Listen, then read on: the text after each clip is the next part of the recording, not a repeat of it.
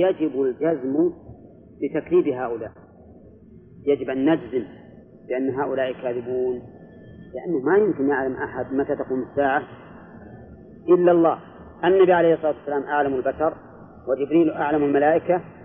لما سأله قال ما المسؤول بأعلم من السائل ما حد يدري متى تقوم الساعة إلا الله. وهذه الأشراط أيضا. هذه الأشراط علامة على قربها لكن القرب نسبي.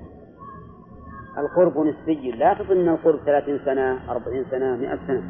حدث النبي عليه الصلاة والسلام أصحابه يوم من الأيام والشمس على رؤوس النخل. فقال إنه لم يبق في الدنيا إلا كما بقي من يومكم هذا. من قوله بل علمهم في الآخرة. وقبل أن نتكلم على فوائد هذه الآيات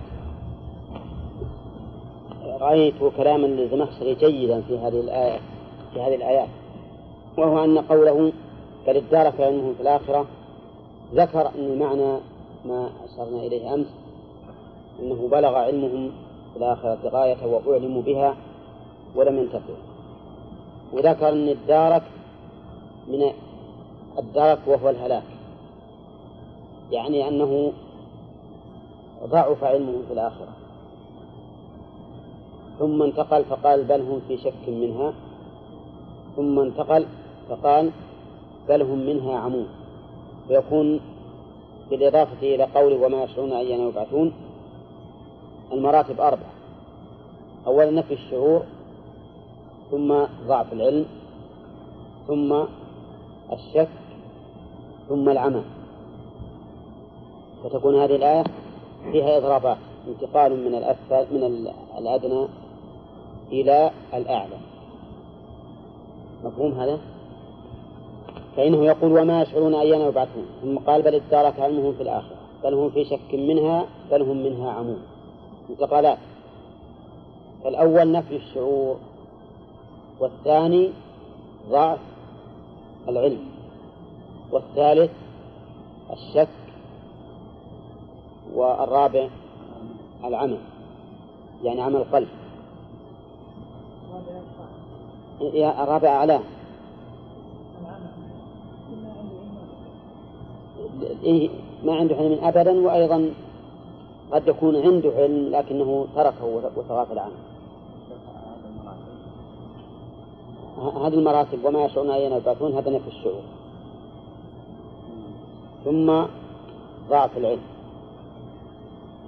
علم لكن ضعيف. ثم بعد ذلك الشك ثم العمل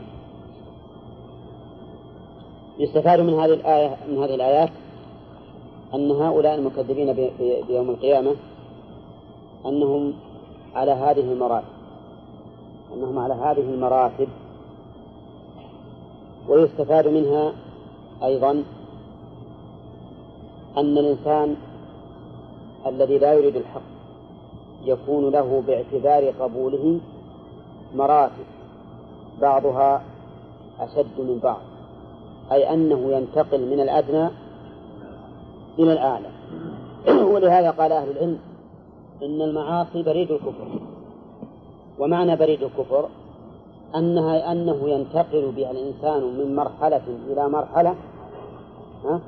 كما ينتقل البريد والبريد هو الساعي بالمكاتيب إلى بلاد أخرى. وكانوا في الزمن الأول يجعلون الرسل بالكتب يجعلونهم على مراحل. كل بريد فيه منطقة. إذا وصل إليها وقف وأعطاه الثاني ثم يسعى الثاني من هذا البريد رقم واحد إلى البريد رقم اثنين ثم يقف ثم يأخذها من رقم اثنين إلى رقم ثلاثة حتى ينتهي إلى البلد. يفعلون ذلك لئلا يشق عليهم متابعة السير من البلد إلى البلد. وهذا يكون أسرع. يكون أسرع. ولذلك سمي البريد بريدا لهذا السبب. لأنهم يجعلون في كل مساحة بريد من الأرض. والبريد كما كما تعرفون كم من فرسة؟ أربعة فرس والفرسة ثلاثة أميال. اضرب ثلاثة في أربعة؟ باثنى عشر. إذا اثنى عشر ميل. البريد اثنى عشر ميلا. ولذلك كانوا في الأول يستعملون السرعة في إيصال الخطابات إما بالبريد كما ذكرنا وإما في الحمام. تربى حمام تطير من محل إلى محل ويعلق في عنقها أو في أرجلها الرسائل. وطبعا الرسائل هي كبيرة لكن قد تكون مثلا رموز وإشارات وما أشبه ذلك يعرفها المكتوب إليه. الشاهد أننا نقول أن الإنسان إذا فعل معصية سواء اعتقادية أو عملية فإن الشيطان يتدرج به من أين؟ من الأدنى إلى الأعلى حتى يصل والعياذ بالله إلى الكفر. الثالث من فوائد هذه الآيات أن أهل الإيمان باليوم الآخر أنهم يزدادون بها بصيرة يزدادون بها بصيرة لأنهم عندهم يقين وعلم وطمأنينة بما أخبر الله به في كتابه وعلى لسان رسوله. لكن هؤلاء بالعكس بل هم منها عمون ومن هذه الابتداء يعني من أجلها صاروا عمين أي عميت بصائرهم. وسبب ذلك أنهم إذا كذبوا بها والعياذ بالله ازدادوا ضلالا وظلما. فأما الذين آمنوا فزادتهم إيمانا وهم يصدقون وأما الذين في قلوبهم مرض فزادتهم رجسا إلى رجسهم. ولهذا قال بل هم منها ما قال عنها عموم منها أي من هذه الآخرة بسبب أنهم أنكروها ازدادوا عما وضلالا والعياذ بالله. ثم قال تعالى وقال الذين كفروا أئذا كنا ترابا وآباؤنا أئنا لمخرجون يستفاد من هذه الآية أولا تشبيه أهل الضلال على أو تلبيس أهل الضلال للحق بالباطل. لأنهم أنكروا البعث واحتجوا بشبهة لا تغنيهم من الحق شيئا. ما هي؟ يقولون أئذا كنا ترابا نخرج هذه الشبهة إنما تنطلي على الجهال. أما على أهل العلم والبصيرة فلا تنطلي. المهم أن نأخذ من هذه من هذه من هذه الآية أو من هذا السلوك بيان أن أهل الباطل يلبسون باطلهم شبه الشبهات التي يريدونها. الفائدة الثانية إنكار هؤلاء للبعث لأن الهمزة في قولها أي إذا كنا للإنكار. نعم. الفائدة الثالثة أنهم احتجوا على تشبيههم هذا بأنهم وعدوا هم وآباؤهم من قبل ولم يروا شيئا. وهذا من التمويه. وإلا فهم لم يوعدوا أن يبعث الناس اليوم متى وعدوا أن يبعثوا؟ يوم القيامة. كما قال الله تعالى في آية أخرى وإذا تتلى عليهم آياتنا بينات ما كان حجتهم إلا أن قالوا ائتوا بآبائنا إن كنتم صادقين. فنقول لهم يقولون في رد هذه الشبهة نقول ما قلنا لكم إن إنكم تبعثون اليوم حتى تقولوا ائتوا بآبائنا. قلنا إنكم تبعثون يوم القيامة وستبعثون. لكن هذا أهل الباطل يلبسون ويشبهون على الناس بالشبهات لإقرار باطلهم. الفائدة الرابعة تأكيد إنكارهم لقولهم أئنا لمخرجون. يعني أتؤكدون لنا ذلك والأمر بعيد لا يمكن. الفائدة الخامسة أن من لا يريد الحق فإنه لا يتبين له. الإنسان الذي لا يريد الحق يحرم منه فلا يتبين له. لقولهم إن هذا إلا أساطير الأولين. فجعلوا أبين الأمور وأصح الأمور وأوكد الأمور جعلوه أساطير. والأساطير كما تعرفون هي عبارة عن كلام لا أصل له. أكاذيب غالبها أكاذيب. فهذا القول تقدم لنا في التفسير أنه إن كان عن عقيدة فقد لبس عليهم الحق. وإن كان عن إنكار فقد جمعوا بين التكذيب بالحق وبين عيب الحق. يعني جمعوا بين الأمرين أنهم كذبوا وعابوا. وأما إذا كان هذا عن عقيدة بمعنى أنهم لا يرون أن هذا حقيقة وأنه أساطير فيكون هنا قد لبس عليهم الحق بسبب أنهم لا يريدونه. ولا شك أن من لا يريد الحق فإنه لا يوفق له ولا ولا ولا ييسر له. وبهذا نعرف أنه ينبغي لطالب العلم عندما يبحث عن مسألة أنه يبحث عنها ونسأل الله العافية يبحث عنها لأجل أن يصل إلى الحق لا لأجل أن أن ينصر قوله. بمعنى أنك عندما افرض أنك اختلفت أنت وزميلك في مسألة وأردت أن تحقق ما قلت فأنت عندما تراجع وتبحث لا تجعل رائدك أن تنتصر لنفسك فإنك ربما تحرم الوصول إلى الحق. لكن اجعل رائدك أي شيء الوصول إلى الحق. الوصول إلى الحق. عسى أن يكون معك فتحمد الله تعالى أن يسر لك الوصول إليه وأن جعل بيان الحق على يدك. أو يكون مع خصمك فتحمد الله تعالى أن الله تعالى يسر لك الرجوع عن الباطل. نعم. وهيأ لك الوصول إلى الحق. فأنت على كل تقدير أنت في نعمة. ولكن ليكن رائدك الحق. وهذه مسألة صعبة جدا. على النفوس. صعبة على النفوس أن يكون الإنسان يراجع في مثل هذه الأمور لأجل الوصول إلى الحق. فإن كثيرا من الناس يراجع لأجل أن ينصر قوله. طيب افرض أنك تعتقد أن قولك هو الصواب مئة في المئة. نعم. وأنت تراجع لتنصر قولك. فهل هذا ينافي النية الصحيحة؟ نعم نقول إن كانك تريد أن تراجع لتنصر قولك لأنه الحق فهذا لا ينافي لأنك إنما إنما تقصد تقوية الحق وإلزام الخصم به. وإن كنت تراجع بنية أن تنصر قولك ولو كان هو الحق النية فيها فيها دخل مدخولة. نعم فالحاصل أن هذه مسألة ينبغي للإنسان أن يلاحظها وهو أن من لا يريد الحق لا يوفق له بل يلتبس عليه الأمر لأن هؤلاء يقولون في أبين الأمور وأحقها يقولون إنها أساطير الأولين. وانظر إلى بيان السبب في هذا في قوله تعالى كلا بل ران على قلوبهم ما كانوا يكسبون.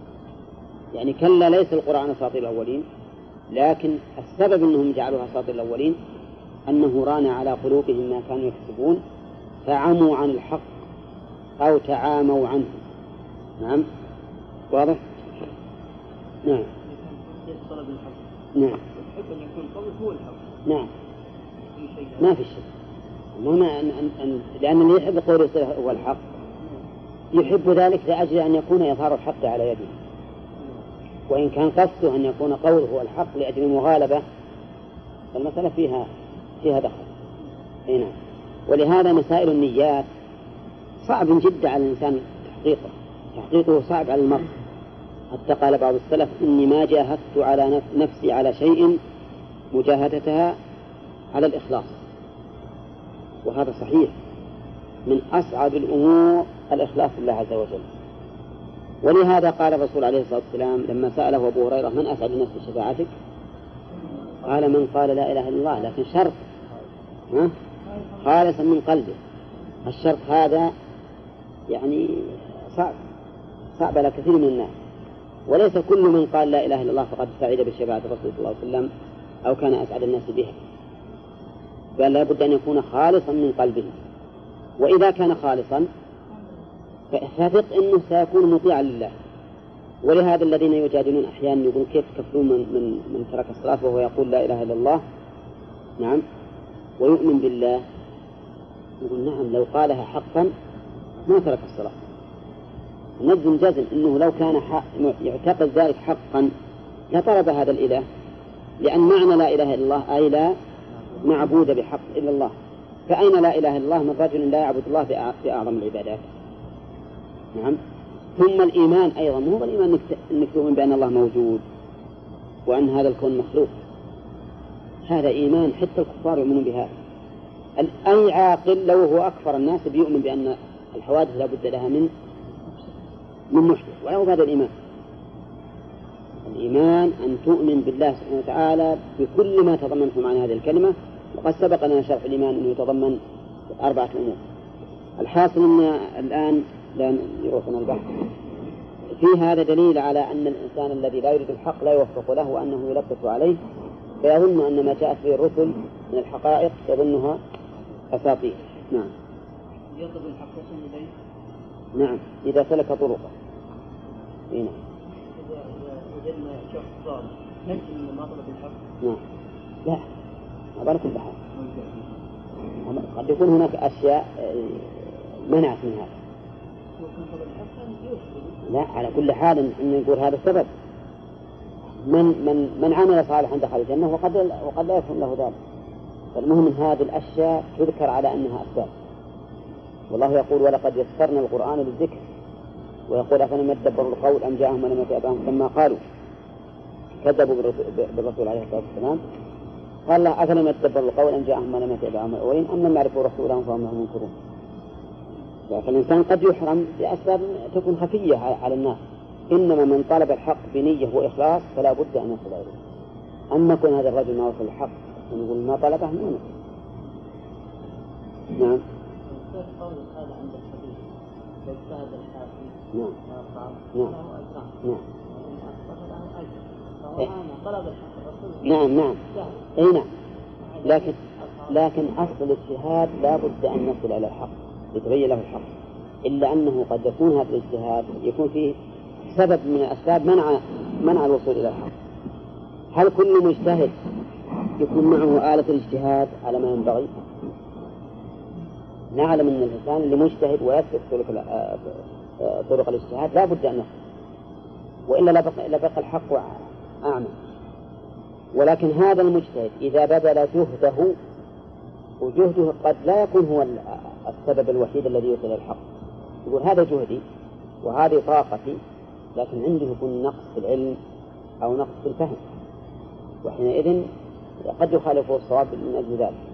من أجل إما نقص علمه وإما نقص فهمه وإما نقص السبل أيضا. قد يقول مثلا إنسان يراجع المسألة في كتاب أو كتابين بينما أن هناك كتب أخرى تفيده أكثر مما راجع. فيكون هذا به نقص. فمعنى اجتهد مو معناه إنه أراد الحق فقط. معناه بذل ما يستطيع من جهد ولكن هل ما يستطيع الإنسان من جهد هو الطريق المؤدي إلى الحق؟ لا قد ينقص. طلب الحق. نعم. ها؟ طلب الحق. نعم. ومنع من التوصل إلى الحق. يعاقب على الشيء اللي بغير اختياره ما يعاقب عليه. لا يكلف الله نفسا إلا وسعها.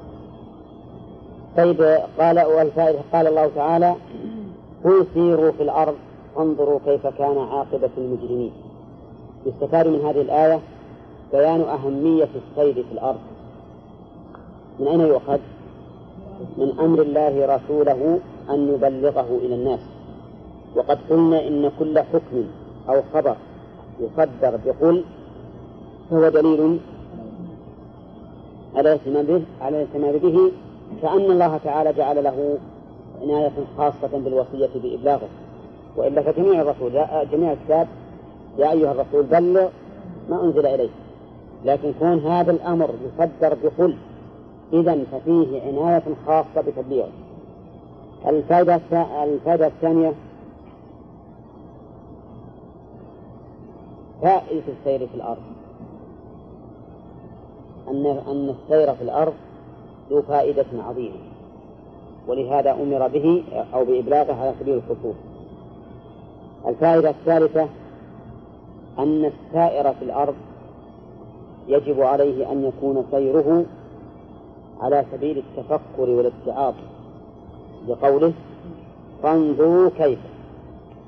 والأمر في والأمر للوجوب لا سيما إذا كان هذا المخاطب معاندا. لأن الآية هنا قصور في الأرض يخاطب المعاندين الجاحدين فإنه يجب عليه أن يسير وينظر لأن هذا طريق إلى هدايته. الفائدة الرابعة أن عاقبة المجرمين وخيمة. لقوله فانظروا كيف وكيف هذه للتعظيم أي أنها أن أن عاقبتهم عظيمة الوخامة الفائدة الخامسة أن العبرة بالعاقبة لا بالمبتدأ. كقوله كيف كان عاقبة. فإذا رأيت هذا المجرم قد نعم فلا تظن أنه على حق. بل المعتبر العاقبة. المعتبر العاقبة وستكون عاقبته وخيمة الفائدة السادسة أنه أيضا لا تعتبر الفرد فقط فإن من المجرمين من يبقى في تنعيمه حتى يموت. لكن العبرة بالكل ولهذا قال كيف كان عاقبة المجرمين؟ فإن المجرمين مهما كانوا لا يمكن أن يستقر لهم قرار. فإذا قال قائل في الوقت الحاضر الآن ما نرى أن المسلمين عوقبوا؟ بل إنهم منعمون. غاية التنعم فيقال إن هذه الأمة قد عهد الله إلى نبيه صلى الله عليه وسلم أن لا يعذبهم في سنة عامة. نعم. ولكننا نرى في هؤلاء المسلمين من جعل البأس بينهم وتفرقهم وكذلك أيضا عدم استقرارهم ما هو عقوبة؟ فإن الذي يخرج إلى تلك الأمم يجد أنهم ليسوا مستقرين. حتى إن نسمع أن الإنسان ما يأمن أن يجعل في جيبه دراهم وأنه لو وجد في جيبه دراهم قتل. ولذلك ما يتعاملون هناك إلا بالأوراق أوراق التحويل هذه يسمونها. لها اسم خاص نسيته غير الشيكات لا فيه ها؟ أي نعم. أوراق يكتب إن هذه تمثل كذا دولار كذا. لأنهم ما يمكن يعني يتعاملون بالدراهم كذا. يقتل الإنسان. حدثني إنسان ذهب إلى أمريكا هذا العام يقول إن ما تأمن يستحق 300 ريال من فوائد وهذا أبلغ ما يكون من العذاب. لأن الله يقول في عقوبة القرية الآمنة المطمئنة أذاقها الله لباس الجوع والخوف. فهب أن هؤلاء ما عندهم جوع لكن عندهم خوف.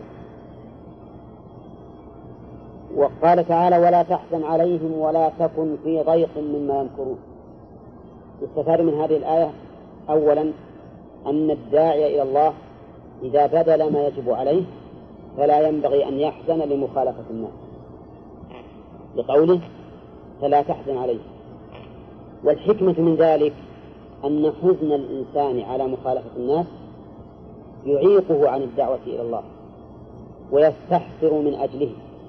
لأنه ما يمكن للنفس أن تمتد وتسير وهي وهي حزينة. أليس كذلك؟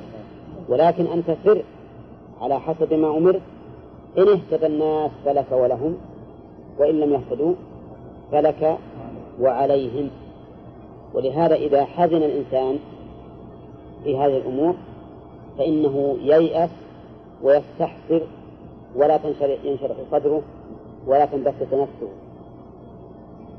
الفائدة الثانية عناية الله تعالى بالرسول صلى الله عليه وسلم بالتسلية والتفريج عنه بقوله ولا تكن في ضيق مما ينكرون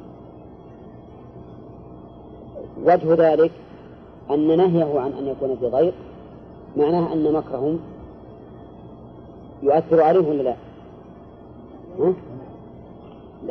يؤثر عليه ولا ما؟ ما يضره. ما يضره. وإن ضاقت به نفسه فإن ذلك لا يضره. لأن الله يقول لا تكن في ضيق. أي لا يهمك أمرهم. ولا ولا تضق منه. فإن لدينا ما هو أعظم. يمكرون ويمكر الله. والله خير الماكرين. الفائدة الثالثة هل هذا الأمر يكون للرسول عليه الصلاة والسلام ولغيره؟ نعم. يكون له ولغيره. كل من يدعو إلى شريعة الرسول عليه الصلاة والسلام فإننا نوجه إليه هذا الخطاب. ونقول إذا رأيت الناس لم يقبلوا فلا تحزن. نعم. و ولا تكن في ضيق مما يمكرون. وإلا فإن أعداء الرسل سوف يمكرون بالدعاة إلى إلى إلى دين الرسل. سوف يبثون ضدهم الدعايات. وسوف يؤذونهم بالقول يسمعونهم ما يكرهون وربما يؤذونهم بالفعل والإنسان عليه أن يصبر. النبي صلى الله عليه وسلم جاء بأبين الأمور وأوذي في بيته وفي بدنه حاضرا ومسافرا. إلى حد أنهم يأتون بسل الجزور ويضعونه عليه في المسجد الحرام اللي من دخله كان آمنا يضعونه عليه وهو ساجد لله. أبلغ من هذه الأذية يأتون بالقاذورات والعذرات ويلقونها على عتبة بابه. نعم. مع أنهم يجيرون أفسق الناس وأفجر الناس إذا جاء إلى مكة. يجيرونه ولا يجيرون الرسول عليه الصلاة والسلام. ذهب إلى الطائف ليدعوهم إلى الله. فماذا حصل؟ أنهم سخروا به. واستهزأوا به واصطفوا صفين من السفهاء والغلمان وغيرهم وجعلوا يرمون النبي صلى الله عليه وسلم بالحجارة حتى أدموا عقبه. نعم أدموا عقبه. ولا أفاق إلا وهو في قرن فعالٍ. ومع ذلك صبر. جاءه ملك الجبال يستأذنه أن يطبق عليهم الخبين فقال بل أستأني بهم لعل الله يخرج من أصلابهم من يعبد الله ولا يشرك به. إذا إذا رأينا هذا نحن ما يصيبنا هذا الذي أصاب الرسول عليه الصلاة والسلام. إلى الآن ما أصابنا ونسأل الله العافية. نسأل الله العافية. ومع ذلك تجد الإنسان منا يتذكر عندما يسمع كلمة. يتذكر يقول مثلا أنا وش أنا ملزوم خل دهن الناس وهين؟ نمشي مع العالم. هذا ليس بصحيح.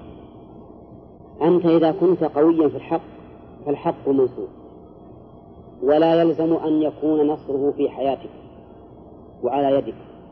قد يتأخر النصر لكن تكون أنت فاتحة خير لدين الله. ولذلك نصر الحق ليس بلازم أن يكون في حياة الإنسان وليس بلازم أن يكون في, في عصره. الآن نحن نفرح بانتصار المسلمين في بدر. ولا لا؟ مع أننا ما ذقنا طعم هذا النصر مباشرة. لكن لأنه الحق انتصر. نفرح بأن الله أنجى موسى وأهلك فرعون.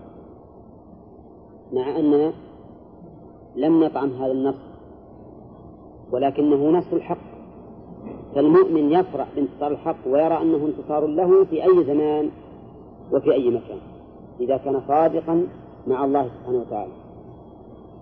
فلذلك يقول لا تحزن عليهم ولا تكن في ضيق مما ينكرون لأن العاقبة للمتقين وعاقبة المسلمين أسوأ عاقبة طيب ثم قال تعالى ويقولون متى هذا الوعد إن كنتم صادقين؟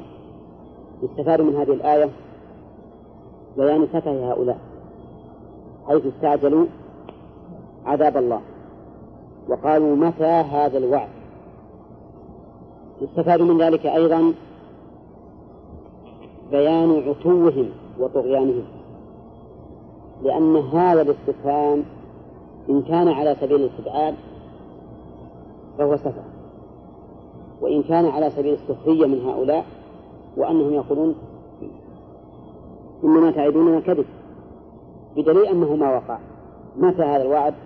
إن كنتم صادقين. فهو دليل أيضا على عتوهم وطغيانهم.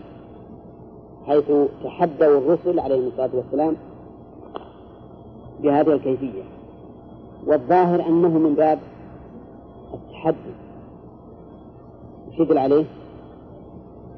إن كنتم صادقين. وهذه مثل هذه العبارة تكون للتحدي. قال الله عز وجل قل عسى أن يكون ردف لكم بعض الذي تستعجلون. يستفاد من هذه الآية ما قيل إن البلاء موكل بالمنطق.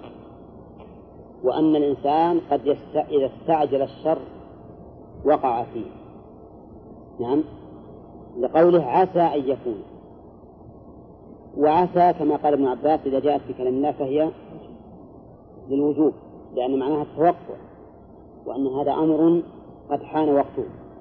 إذ أن الترجي بالنسبة إلى الله ممكن ولا لا؟ ليش؟ لأن الترجي طلب ما فيه عسر ولا شيء عسير على الله عز وجل. الفائدة الفائدة الثانية الثانية من هذه الآية سعة حلم الله. لقوله عسى أن يكون ردف لكم بعض الذي بعض دون الجميع.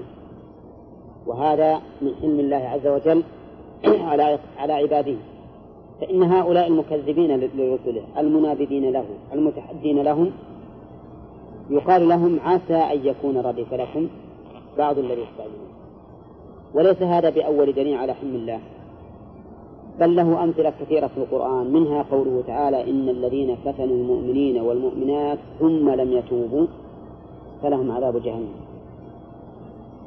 يحرقون أولياءه بالنار ويعرض عليهم التوبة. أليس هذا من الحلم؟ بلى هو من أعظم الحلم. لأنه لو لو رجع لو لو رد الأمر إلى مراعاة العدل لكان هؤلاء الذين أحرقوا أولياءه يحرقهم الله بالنار. ما عرض عليهم التوبة.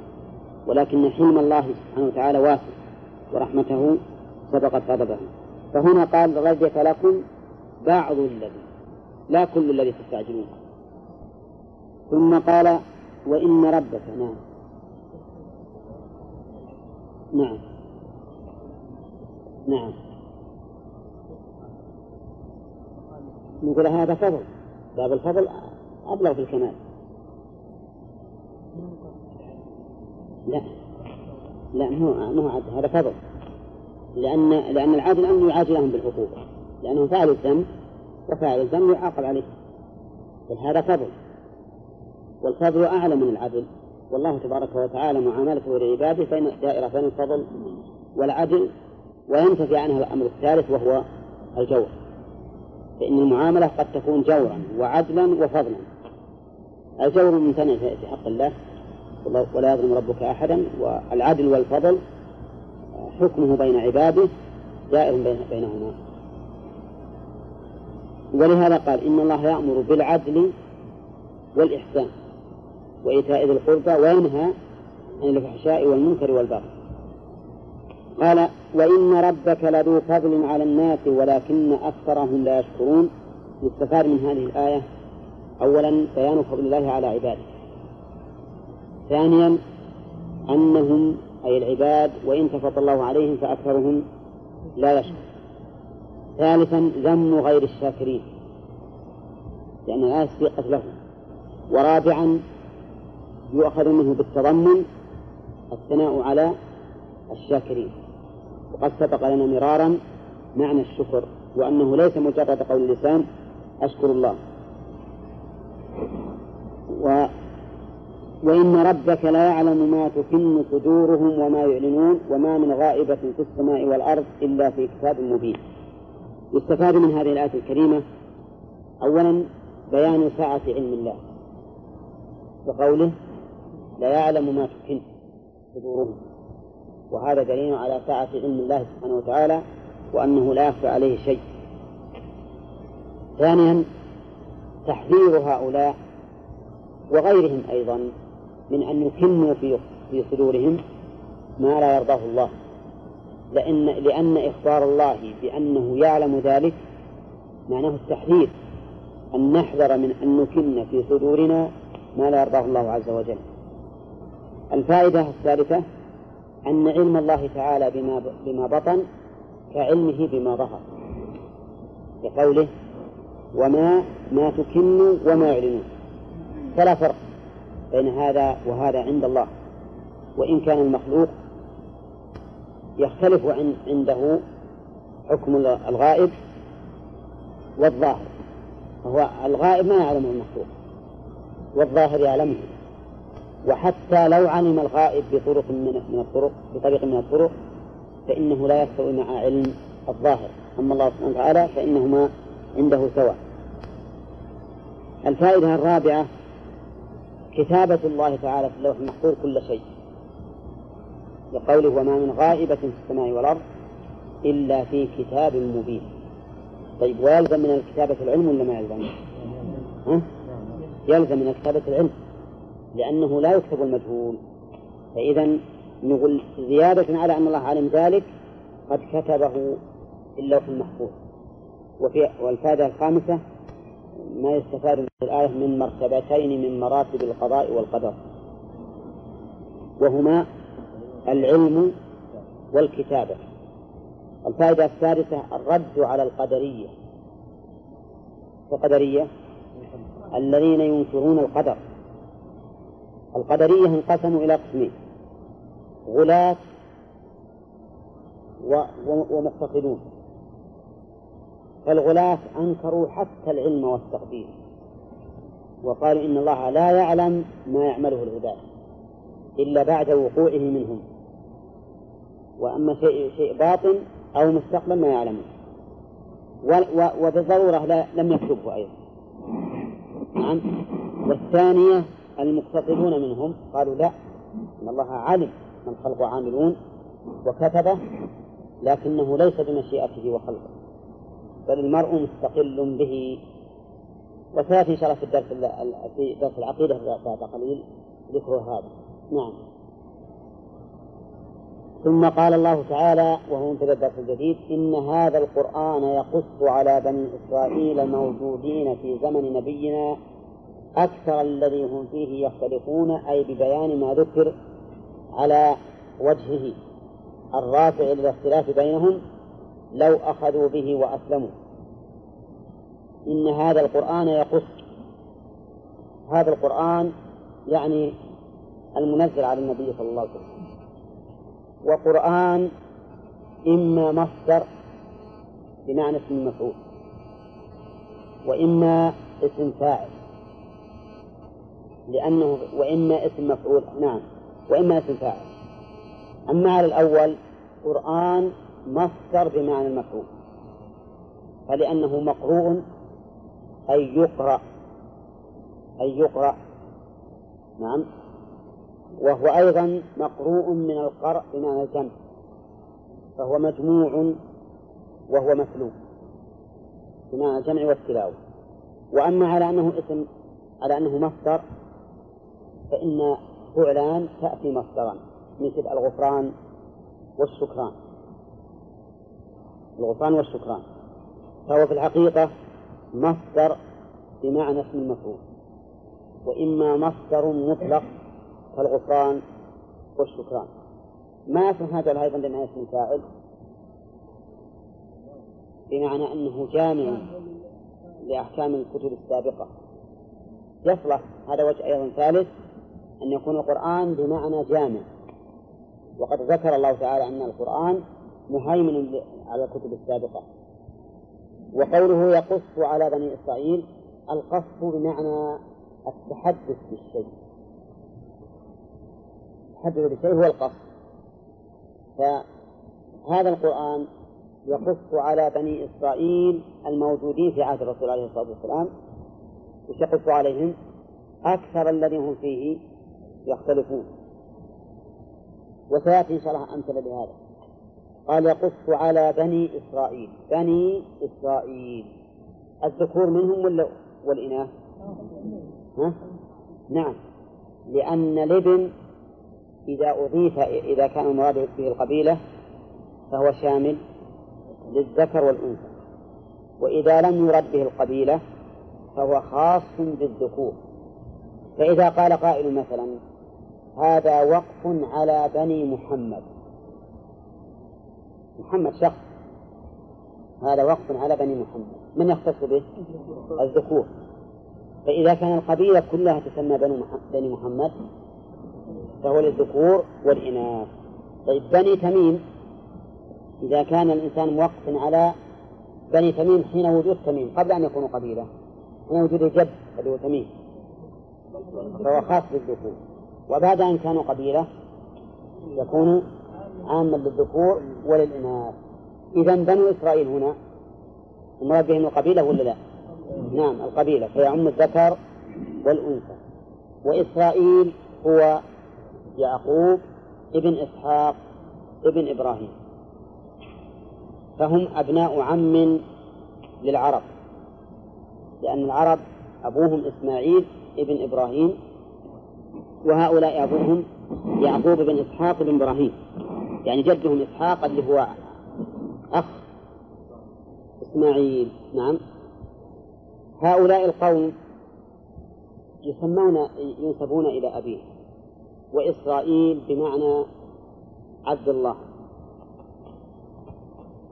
بعض الناس اليوم يقولون كيف نسمي الدولة اليهودية إسرائيل؟ ليش نسميها باسم إسرائيل وش الجواب؟ الجواب أن هذا نسبة إلى أبيه. ألسنا نسمي العرب قريشا؟ نسبة إلى من؟ إلى جدهم قريش. ما نقول بني قريش نقول قريش. فهنا تسمى القبيلة باسم أبيها وإن كان بلا شك أن الأنسب أن تسمى بما سماها الله به وهم بنو إسرائيل. على أننا أيضا نشك في أن هؤلاء اليهود الموجودين من بني إسرائيل ما ندري لعلهم من من من أوروبا ولا من غيرها من البلاد التي ليست من بني إسرائيل. لكن على كل حال مثل ما أن العرب الآن يعتبرون العروبة بالعربية. فيقولون من نطق بالعربية فهو عربي وإن كان أصله أعجميا أولئك أيضا يقولون من نطق بالعبرية فهو إسرائيلي. وإن لم يكن من بني إسرائيل. ولهذا نحن الآن نجزم أن الطائفة الآن التي تسمى اليهود ليست كلها من بني إسرائيل. بل إنما ينتمون إلى هؤلاء القوم باعتبار الجامع بينهم اللغة. يقص على بني إسرائيل أكثر الذي هم فيه يختلفون. أكثر الذي. ما قال كل الذي؟ قال أكثر الذي هم فيه يختلفون. فما الذي يخرج من الأكثر؟ يخرج بالأكثر؟ يخرج الأقل. وذلك أن القرآن إنما قص عليهم ما فيه مصلحة. أما ما لا مصلحة فيه فإنه لا يقصه لأن القرآن كما تعلمون هدى. وكل ما فيه فإنه له معنى ومقصود. فالشيء الذي لا فائدة منه ما يقص عليه الذي اختلفوا فيه. مثلا اختلفوا في لا في لون الكلب لأصحاب الكهف. هل فيها هل في هذا فائدة؟ ما في فائدة. كذلك اختلفوا في أشياء كثيرة من هذا النوع ما قصها القرآن. البقرة التي أمروا بذبحها اختلفوا من هي له؟ فقيل إنها لإنسان بار بابنه وقيل إنها لشيخ كبير وقيل أشياء كثيرة لكن هذا هل, فائدة هل منه فائدة؟ لا لا فائدة منه. فأكثر الذين فيه يختلفون مما في في ذكره فائدة يقصه هذا القرآن ليحكم بينهم. يقص على بني إسرائيل أكثر الذي هم فيه يختلفون. لأي شيء يقص ذلك؟ لأجل أن يصدقوا بالقرآن. لأنه إذا جاء هذا القرآن قاصا عليهم ما سبق مما فعلوه والنبي صلى الله عليه وسلم قد علم بأنه ما درس التوراة ولا درس على اليهود علم أن ما جاء به فهو حق. وهذه هي الحكمة من كونه يقول يقص على بني إسرائيل مع أن هذا القصص لبني إسرائيل ولغيرهم. لكن بني إسرائيل عندهم من علم الكتاب ما ليس عند العرب فلهذا بين لهم بإقامة الحجة عليه. نعم والله.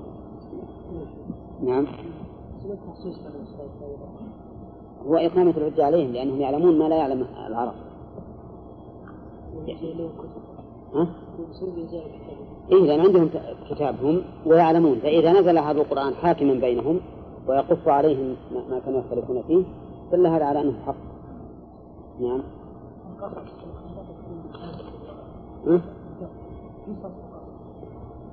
القصص مصدر. القصص من مصدر والقصص جمع قصة يصلح بمعنى جمع قصة ويصلح قصص بمعنى قصص نحن نقص عليك أحسن القصص.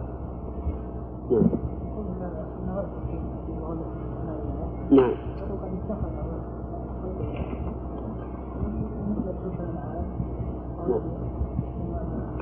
هو الذي هو الله في السماوات وفي الأرض نعم.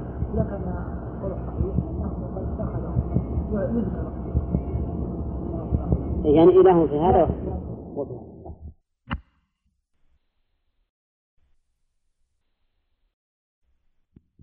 إن هذا القرآن يقص على بني إسرائيل أكثر الذي هم فيه يختلفون. قال أكثر الذي هم فيه يختلفون يعني لا كله. والذي يقص عليهم ما كان فيه فائدة لهم ولغيرهم. ومن ذلك ما قص عليهم في شأن عيسى. فإن عيسى كما تعرفون اختلف فيه بني إسرائيل. فمنهم من كذبه وأنكره وزعم أن أمه بغي وقتله ومنهم من غلا فيه وقال إنه ابن الله أو إنه إله. وكذلك أيضا اختلافهم في السبت وغير ذلك مما قص الله علينا في القرآن. فالقرآن قص أكثر الذي هم فيه يختلفون وأما ما لا فائدة من قصه فتركه. قال الله تعالى وإنه أي القرآن لهدى من الضلالة ورحمة للمؤمنين من العذاب. إنه لهدى هذه الجملة مؤكدة بإن ولا. إنه لهدى. والهدى معناه الدلالة. فإن القرآن هدى يعني دلالة ولكنه لا ينتفع به إلا المؤمنون كما قيده به في قوله للمؤمنين. وقوله ورحمة أي سبب لها. سبب للرحمة لأن الإنسان إذا اهتدى به نال رحمة الله سبحانه وتعالى. فيكون رحمة لكن للمؤمنين. والتقييد بالمؤمنين لأنهم المنتفعون به. وقد ذكر الله في القرآن أنه هدى للعالمين وأنه هدى للمؤمنين وللمتقين والجمع بينهما أنه في حالة العموم معناه دال وموضع دلالة وفي حالة التقييد أنه ما انتفع به ووفق للاهتداء به إلا من قيد به. هذه الآية من المطلق ولا من المقيد؟ دون عبد الرحمن وش؟ للمؤمنين. إي نعم. طيب إذا هدى هذا العلم والرحمة العمل والتوفيق لأنه سبب الرحمة. إن ربك يقضي بينهم كغيرهم يوم القيامة بحكمه أي عدله وهو العزيز الغالب العليم بما يحكم به. فلا يمكن أحدا مخالفته كما خالف الكفار في الدنيا أنبياءهم قال إن ربك يقضي بينهم أي بين بني إسرائيل لأن السياق فيهم. ولهذا قال أكثر الذين هم فيه يختلفون والمختلفون يحتاجون إلى من يحكم بينهم أيهم على الصواب. فبين الله تبارك فحكم الله بينهم في الدنيا ويحكم بينهم يوم القيامة. بماذا حكم بينهم في الدنيا؟ بما أنزله في القرآن. المستفاد من قوله إن هذا القرآن يقص على بني إسرائيل. ويحكم بينهم يوم القيامة بالحكم العدل. إن ربك يقضي بينهم بحكمه. وقول المؤلف يقضي بينهم كغيرهم يوم القيامة لا يتعين أن يكون هذا القضاء يوم القيامة. بل قد يكون في الدنيا أيضا. فإن القضاء كما يكون يوم القيامة يكون أيضا في الدنيا. وقد قضى بينهم في الدنيا بما أنزله في كتابه وبين الذين على حق والذين على باطل من بني إسرائيل. وهذا نوع من القضاء. ويوم القيامة يقضي بينهم قضاء يترتب عليه الثواب. الثواب إما بالعقوبة وإما بالإحسان. فالحاصل أن قول المؤلف أن قول الله عز وجل إن ربك يقضي بينهم لا يتعين أن يكون يوم القيامة كما قيده به المؤلف. لأن القضاء كما يكون في الآخرة يكون في الدنيا. وقول المؤلف كغيرهم يفيد أن القضاء يوم القيامة ليس بين بني إسرائيل فقط بل بينهم وبين غيرهم. وهذا أمر لا شك فيه. ولا حاجة إلى تقديره لأنه ما دام السياق في بني إسرائيل فإن غيرهم لا ينبغي أن تقحم في هذه الآية لأنك إذا أقحمت كغيرهم يكون كأن يكون كالاعتراض على القرآن لأن معناه أن المقام يقتضيه ولكنه لم لم يبين. خليكم معنا. فنقول هنا لا حاجة إلى تقدير كغيره بل هو يقضي بينهم والآية هنا لم تتعرض للقضاء العام. وأما القضاء العام فهو مستفاد من من آيات أخرى. بحكمه أي بعدله.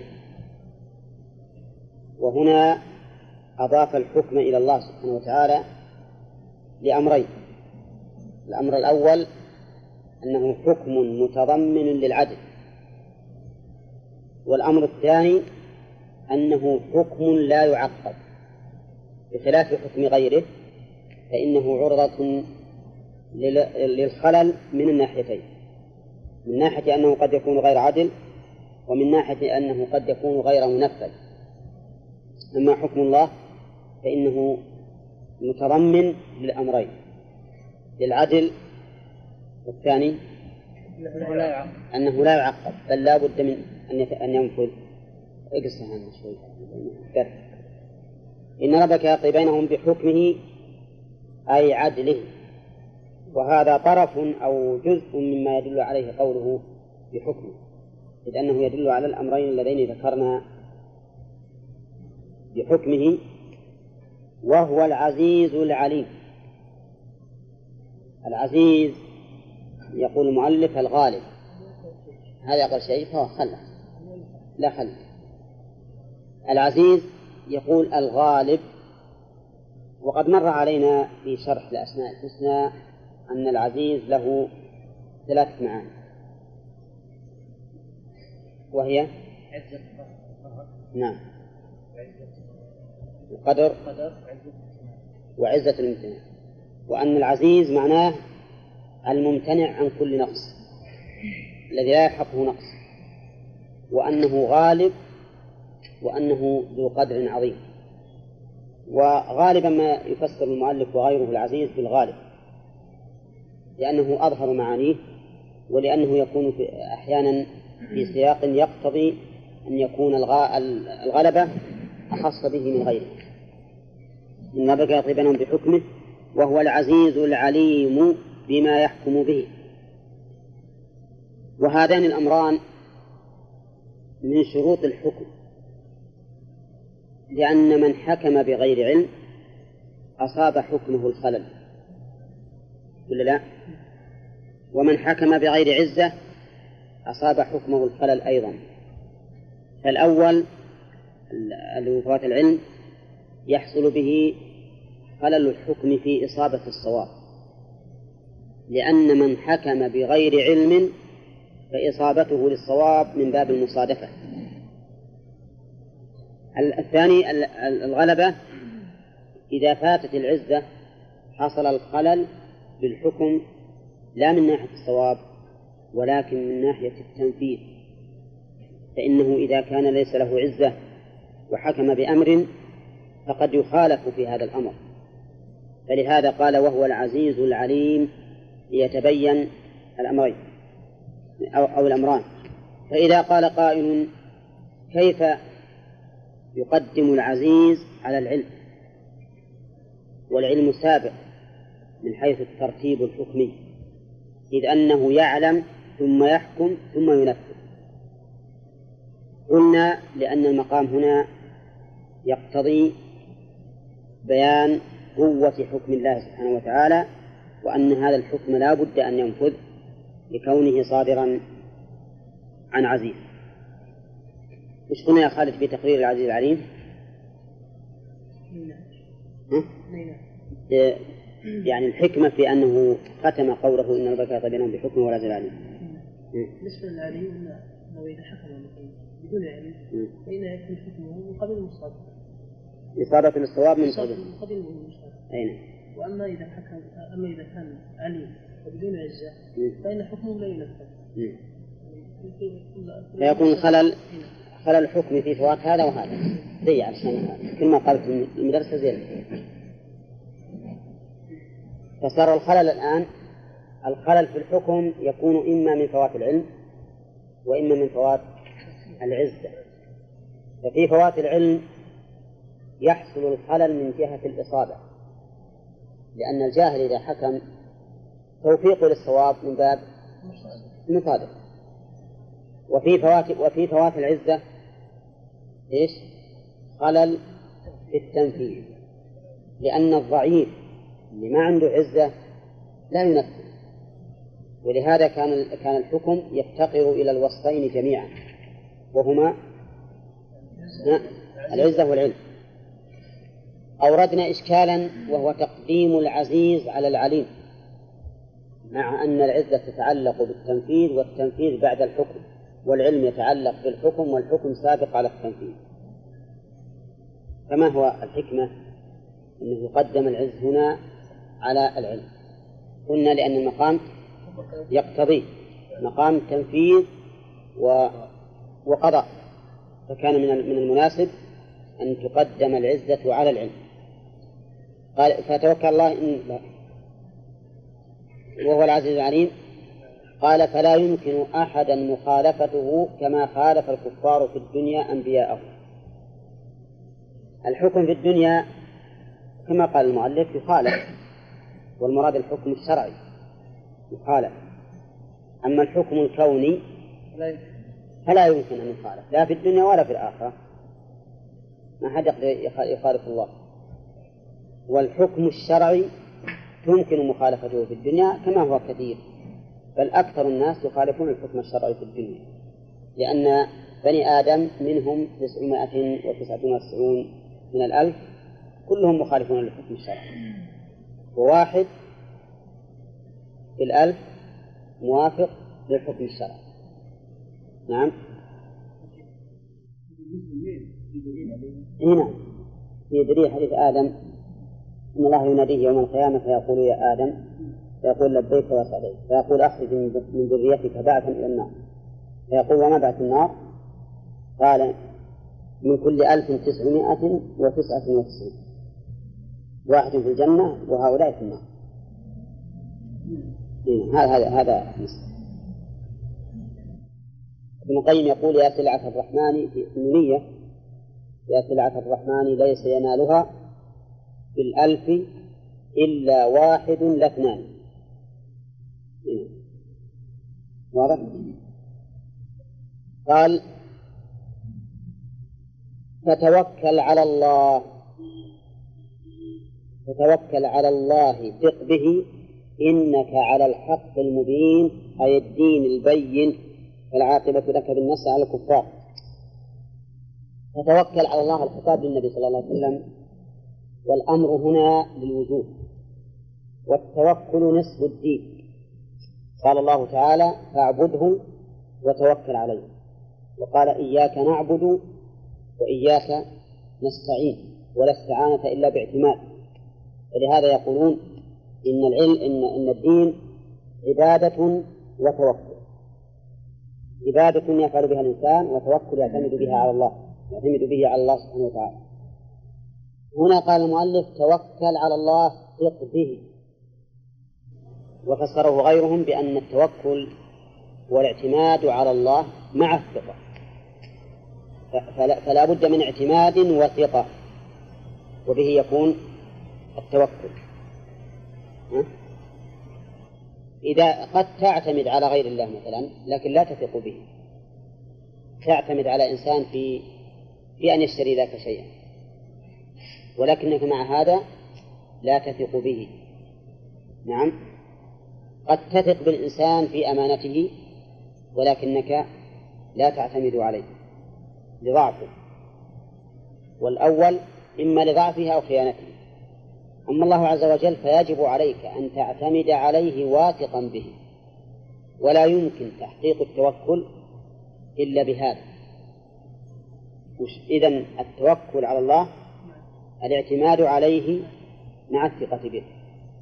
الاعتماد عليه مع الثقة به فلا بد من الأمرين من اعتماد وثقة. والأمر بالتوكل لا ينافي فعل الأسباب. الأسباب الصحيحة التي تؤثر في المسببات فإن الرسول صلى الله عليه وسلم بلا شك كان سيد المتوكلين ومع ذلك فكان يفعل الأسباب التي تحصل بها المنافع وتندفع بها المضار. كان يأكل ويشرب ويلبث نعم وكان أيضا يتخذ ما يقي من من من الضرر. حتى إنه في أحد ظاهر بين درعين يعني لبس درعين. كل ذلك تقوية للأسباب التي تندفع بها الأضرار. فإذا التوكل على الله لا يعني أن ألا تأخذ بأسباب النجاح بل خذ بالأسباب نعم مع الاعتماد على الله تعالى والثقة به أن ينفع بهذا السبب. ولما حج قوم من أهل اليمن وليس معهم زاد. قالوا نحن نحج ونحن المتوكلون. وش قيل لهم؟ قيل لهم أنتم المتواكلون. ففرق بين التواكل والتوكل. الإنسان الذي يريد أن تأتيه الأمور بدون فعل أسبابها هذا متواكل. وليس عنده ولا عقل. حتى العقل ما عنده عقل. البهائم والحشرات وغيرها. هي تفعل الأسباب ولا ما تفعل الأسباب؟ تفعل الأسباب مع أن الذي قام برزقها وتكفل به هو الله سبحانه وتعالى. وما من دابة في الأرض إلا على الله رزقها ومع ذلك تجدها تفعل الأسباب. بل قال الرسول عليه الصلاة والسلام لو أنكم توكلون على الله توكله لرزقكم كما يرزق الطير. تغدو خماصا وتروح بطانا ما قال تبقى في أوكارها ويأتيها رزقها قال تغدو. تذهب في الصباح في الغدو. خماصا يعني جائعة. وتروح في آخر النهار بطانا. ملآن. ملآنة بطونها. فالإنسان المتوكل هو هو الذي يأخذ بالأسباب النافعة. أما على الأسباب التي لا تنفع فإن الأخذ بها نوع من الشرك. كل من أخذ بسبب ليس بنافع يعني ما دل على نفعه الحس ولا الشرع فإنه مشرك قد فعل نوع من الشرك. ولهذا التمائم والتعوذات والتولة وما أشبه ذلك من الأمور التي يزعمون أنها تفعل وهي لا تفعل جعلها النبي صلى الله عليه وسلم من من الشرك.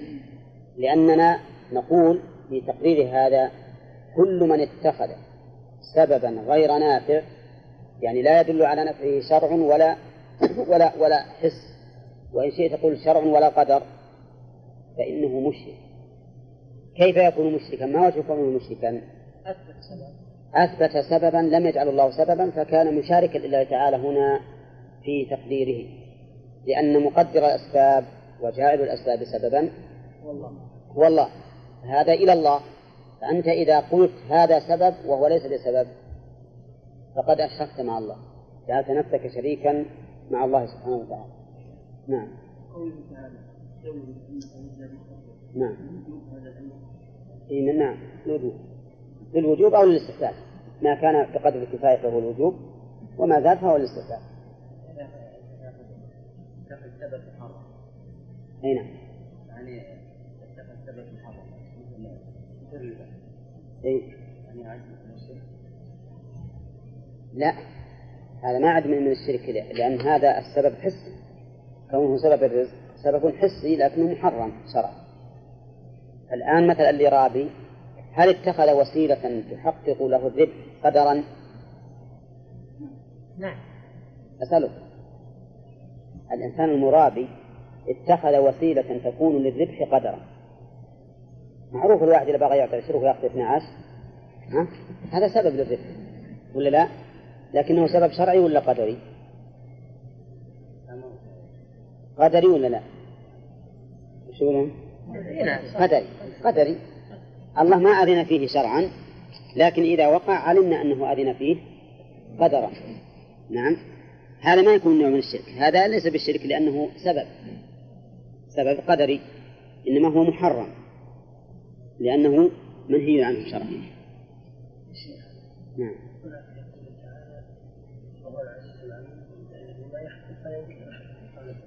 نعم. ولكن الحكم الذي حكم به غير الذي يمكن احد يخالفه. لا لا قصده في كل أحكام. هنا بحكم متى في الآخرة. قلنا في الآخرة وفي الدنيا على على الصحيح الايه عامة. في الآخرة وفي الدنيا. هي في الآخرة وفي الدنيا شامل سياق الآية. ليش سياق الآية؟ وش سياق الآية؟ إن هذا القرآن يقص على بني إسرائيل أكثر الذين فيه يختلفون وإنه لحمد ورحمة المؤمنين. إن ربك يقضي بينهم بحكمه وهو العزيز العليم. من جملة ما قص الله علينا في القرآن القضاء بين بني إسرائيل. فبنو إسرائيل اختلفوا مثلا في أشياء كاختلافهم في المسيح عليه الصلاة والسلام وغيره فحكم الله بينهم بالقرآن. والحكم الذي يترتب عليه الثواب والجزاء يكون يوم القيامة. فهنا الحكم في الدنيا ما يتبين به الحق من الباطل. وأما في الآخرة فهو ما يترتب عليه الثواب أو العقاب. يصح أن تكون من الناس نعتمد عليك بإنجاز هذا العمل؟ أي ما في مانع ما في مانع. لأن الاعتماد على الأسباب الحقيقية جائز. جائز لكن مع اعتقاد أنه سبب لأنه مستقل.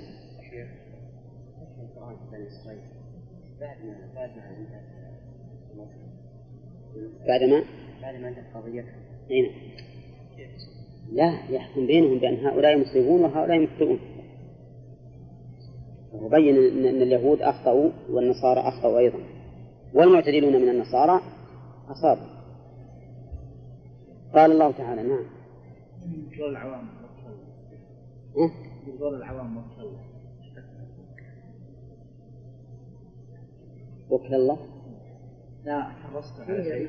وكل الله الظاهر المعنى وكل الله عندهم يعني اعتمد على الله. مو معناه أن يجعل الله وكيل لك أو معناه يجعل الله وكيل لك معناه يعني أن الله تعالى يكون شاهدا عليه. ولا ما بيقصد أني أنا في قيامي بأمرك مثل قيام الله بأمرك ما أقصد هذا بلا شك. توكل على الله من قصدهم توكل على الله يعني معناه اعتمد على الله وكله علي شهيدا. وكله علي شهيدا. يعني ما الآن لو لو أردنا نشوف ظاهر اللفظ إني أنا لك بمنزلة الله. وهم ما يريدون هذا. ما يريدون هذا أبدا. يريدون وكل الله يعني معناه اجعله شهيدا علي. هنا أو معناه وكل بمعنى أعتمد على الله. أي. أي. طيب.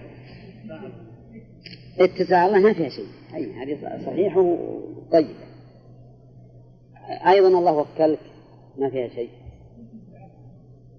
واتكل عليه ما فيها شيء. نعم. ما لا لا. لأن الله لأن الله وكله بلا شك. إذا وقع الأمر فهو فهو بقضاء الله. الشيء اللي واقع ما يحتاج أنه بقضاء الله. الله وكلك يعني جعلك وكيلا لي بها بالصيغة التي نطقت بها مثلا. هنا ما فيها شيء إذا بشرط أنه يكون حقيقة مما يمكن أن أعتمد عليك فيه. ما في شيء. نعم. طيب إذا التوكل على الله ما هو؟ الاعتماد على الله مع الثقة به. مو مجرد اعتماد بل مع الثقة. ولا ثقة إلا برجاء. ثم إن التوكل قلنا لا يناسب لا ينافي. فعل الأسباب التي جعلها الله تعالى سببا شرعا أو قدرا. شرعا أو قدرا. نعم. نعم. طيب فتوكل على الله. إنك على الحق المبين أي الدين البين. فسر المؤلف بقوله الحق فسر الحق بالدين. والمبين بالبين. وليس هذا بجيد لأن الدين منه حق وباطل. أولى ها؟ أليس كذلك؟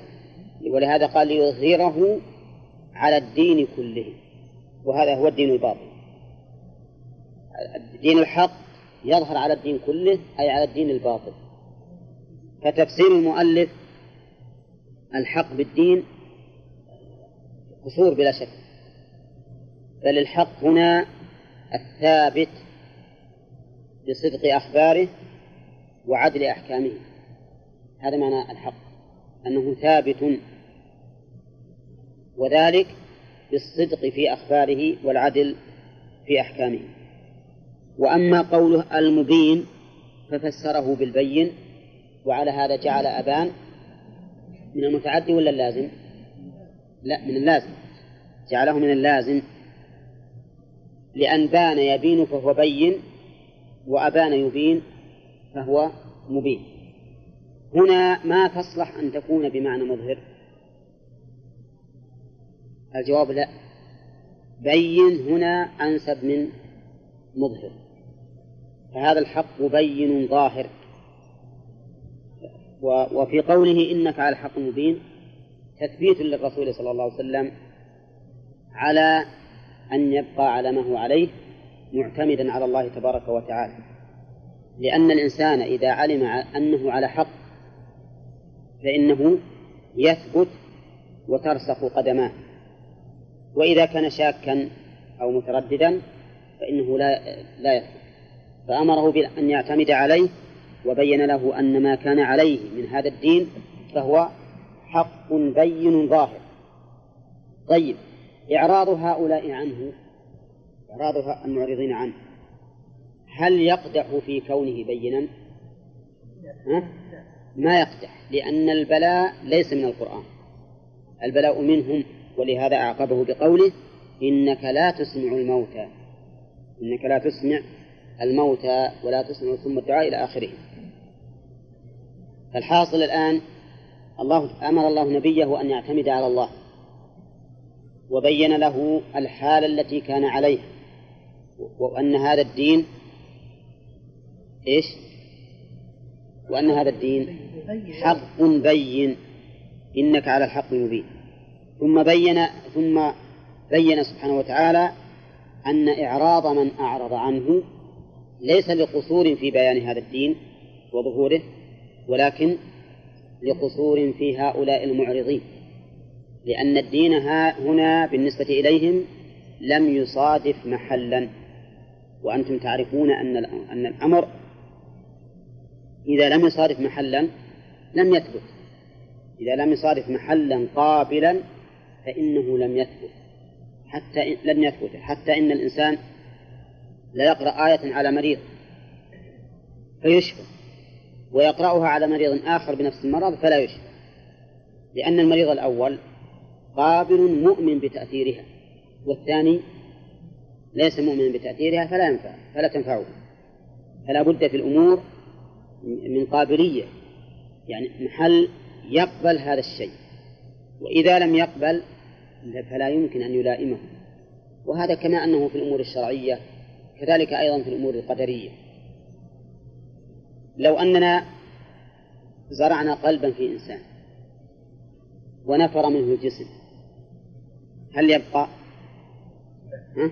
ما يبقى يموت أو زرعنا كلية في إنسان ونفر منها الجسم فإنها لا تبقى. تعفن ويموت. فكل شيء لا بد أن يكون المحل قابلا له. فإن لم يقبله فلا مكان له. هؤلاء الذين أعرضوا عن القرآن ليس معناه النقص في القرآن.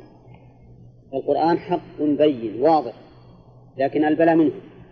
قال الله تعالى إنك أي الدين البين فالعاقبة لك بالنصر على الكفار ثم ضرب أمثالا لهم بالموتى وبالصم وبالعمي فقال إنك لا تسمع الموتى. نعم. ما بعد وصلناه ما وصلناه الآن ولا وصلنا الفوائد. نعم. طيب يقول ضرب لهم أمثالا بالموتى وبالصم وبالعمي. فقال إنك لا تسمع الموتى.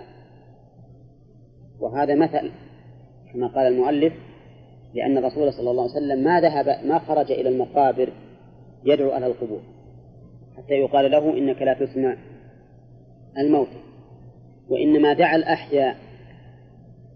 نعم. دعاء الأحياء انقسم الناس في هذا في هذه الدعوة إلى قسمين. قسم قبلها واطمأن إليها فهو حي. ولهذا قال الله تعالى في القرآن لينذر من كان حيا ويحق القول على من؟ ولا على الموتى؟ على الكافرين لا. على الكافرين. ليتبين أن المراد بالحياة هنا حياة حياة القلب والحياة حياة الإيمان لا الحياة الجسدية. لأن مقابلة الشيء بالشيء تفيد معناه. لينذر من كان حيا حي حياة جسم؟ لا, لا. لو كانت حياة جسم لقال ويحق القول على الموت. ولكن قال على الكافرين. وبهذا عرفنا أن كل حياة في مثل هذا السياق فالمراد بها حياة القلب لا حياة الجسم. إي نعم. إنك لا تسمع الموتى لا تسمع الموتى. نعم. الموتى جمع ميت. والمراد به هنا ميت القلب ميت القلب. أو نقول إن المراد به ميت الجسد ويكون هنا تشبيها أي أن هؤلاء الذين تدعوهم ولم يؤمنوا كالموتى. كالموتى لو أتيت إلى ميت وقلت يا, يا فلان اعبد الله وآمن بالرسول عليه الصلاة والسلام واتق الله. نعم. ينتفع؟ ها؟ ما ينتفع. كالحجر. لا ينتفع. و ولا شك أن الرسول عليه الصلاة والسلام قرر الحق على الذين ألقوا في قلب بدر وقال لهم هل وجدتم ما وعد ربكم حقا؟ فإني وجدت ما وعدني رب ربي حقا. وقال لست بأسمع لستم بأسمع لما أقول. منهم. لكن هذا على سبيل التوبيخ لا على سبيل الدعوة. لأن هؤلاء مهما كان لا يمكن أن يجيبوا في هذا الحال إجابة دعوة. ولهذا الكافر ما ينتفع انتفاع ثواب بما يسمع عند قبره من تلاوة أو ذكر. ما ينتفع بها. وبه نعرف بدعة هؤلاء الذين ابتدعوا القراءة عند القبور أو على القبور. يظنون أن الميت ينتفع. فنقول إنه انتفاع الثواب لا يمكن أن ينتفع انتفاع ثواب أما انتفاع تخفيف عقاب فهذا ربما ربما ينفع لكن لما لم يرد صار من البدع. لما لم يرد صار من البدع. وإلا فهم يزعمون أن ذلك يخفف العذاب لأن الرسول قال في, في, في الجريدتين لعله يخفف عنهما ما لم ييبسا وقالوا إن العلة في ذلك أنها قبل اليبس تسبح الله فيخفف عنه لكونه يسبح عند قبره ولكن هذا ليس بصحيح. إذا لا تسمع الموتى يحتمل أن يراد بالموتى هنا موت القلوب وحينئذ فالآية ليس فيها تشبيه. أو أنه موت الأجسام فيكون هؤلاء مشبهين بالموتى نعم. يتعذب إن كان عاملا به فيتحسن لأنه لم يزد وإن كان لم يعمل فيتحسن لأنه لم يعمل. والله ما أعرف هذا. ما أظن. ما أدري. قال ولا تسمع الصم الدعاء. ولا تسمع الصم. ولا الصم ولا تسمع الصم. طيب. وين فاعل تسمع؟ وجوبا. وجوبا نعم. ولا تسمع الصم الدعاء. إذا الصم مفعول أول والدعاء مفعول ثاني.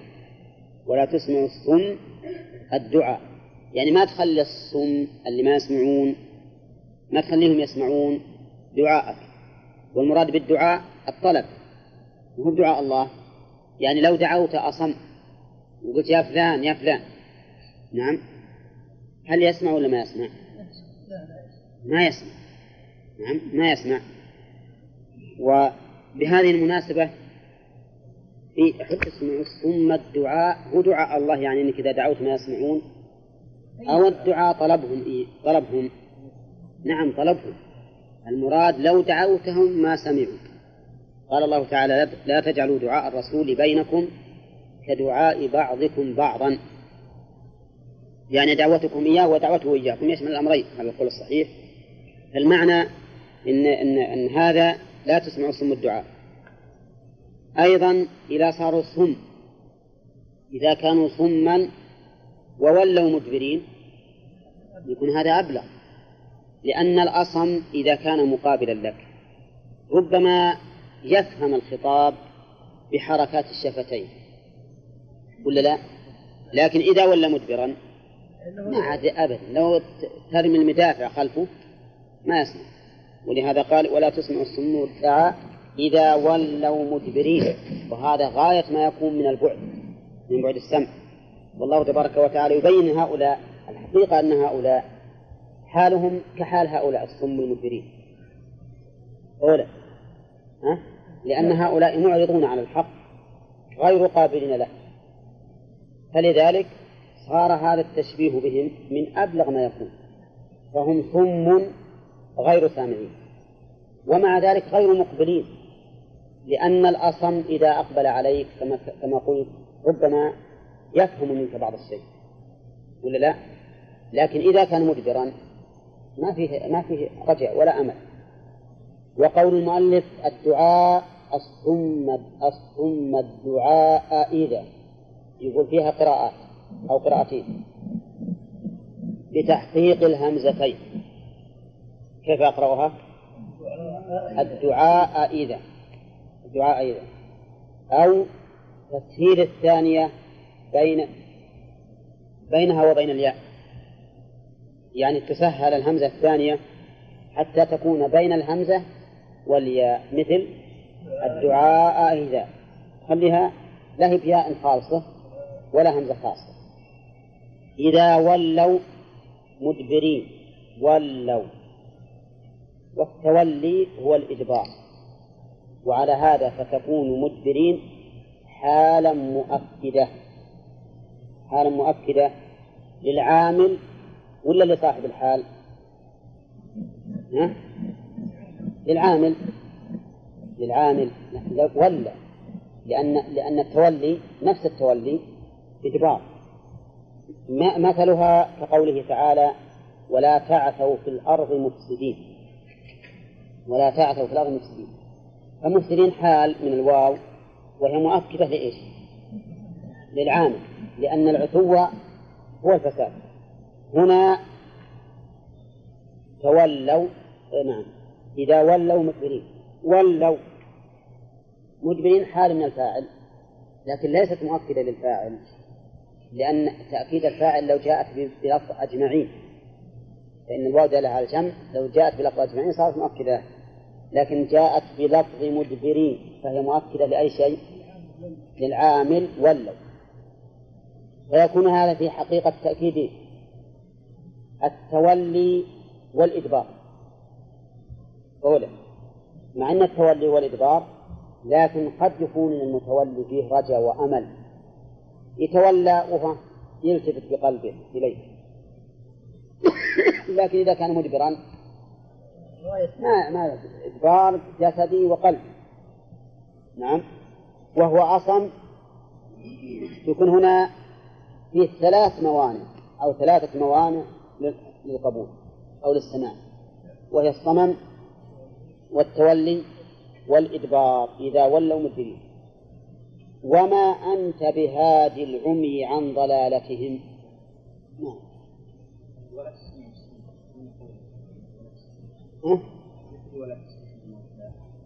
لا.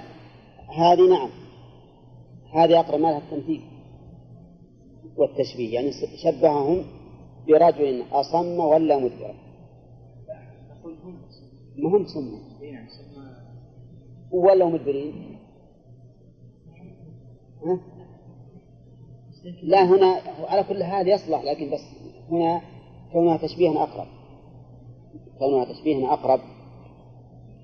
ولا هم يجوز أن نقول إنهم سم وأنه انتفى السماع عنهم لانتفاء فائدته يكون هنا نفي نفي السمع عنهم لانتفاء فائدته والشيء يقدم فهذا انتفاء فائدته يا أيها الذين آمنوا لا تكونوا كالذين قالوا سمعنا وهم لا يسمعون. ثم قال وما أنت بهادي العمي عن ضلالتهم وما أنت بهادي العمي. بكسر نعم. هذه فيها إشكال من الناحية من الناحية النحوية. قال بهادي العمي. ما هي بهادي؟ اسم فاعل. ها؟ واسم الفاعل يعمل عمل الفعل. وهنا ما نصب العمي. بالإضافة. إذا هو مضاف إلى مفعوله. مضاف إلى مفعوله معنى وليس كقوله ولا لفظ الله الناس لأن لفظ الله مضافة إلى فاعلها هنا مضافة إلى إلى مفعولها ها؟ الإشكال الثاني قولها العمي العمي بالكسر. وحنا قلنا إن الاسم إذا كان منقوصا فإنه لا يظهر عليه إلا الفتحة يظهر عليه إلا الفتحة وهنا ظهرت الكسرة على الياء. ها؟ ها؟ إيه ولو كان جمع ولو كان جمع لا فرق بين الجمع وبين غير الجمع هذا مثل منقوص.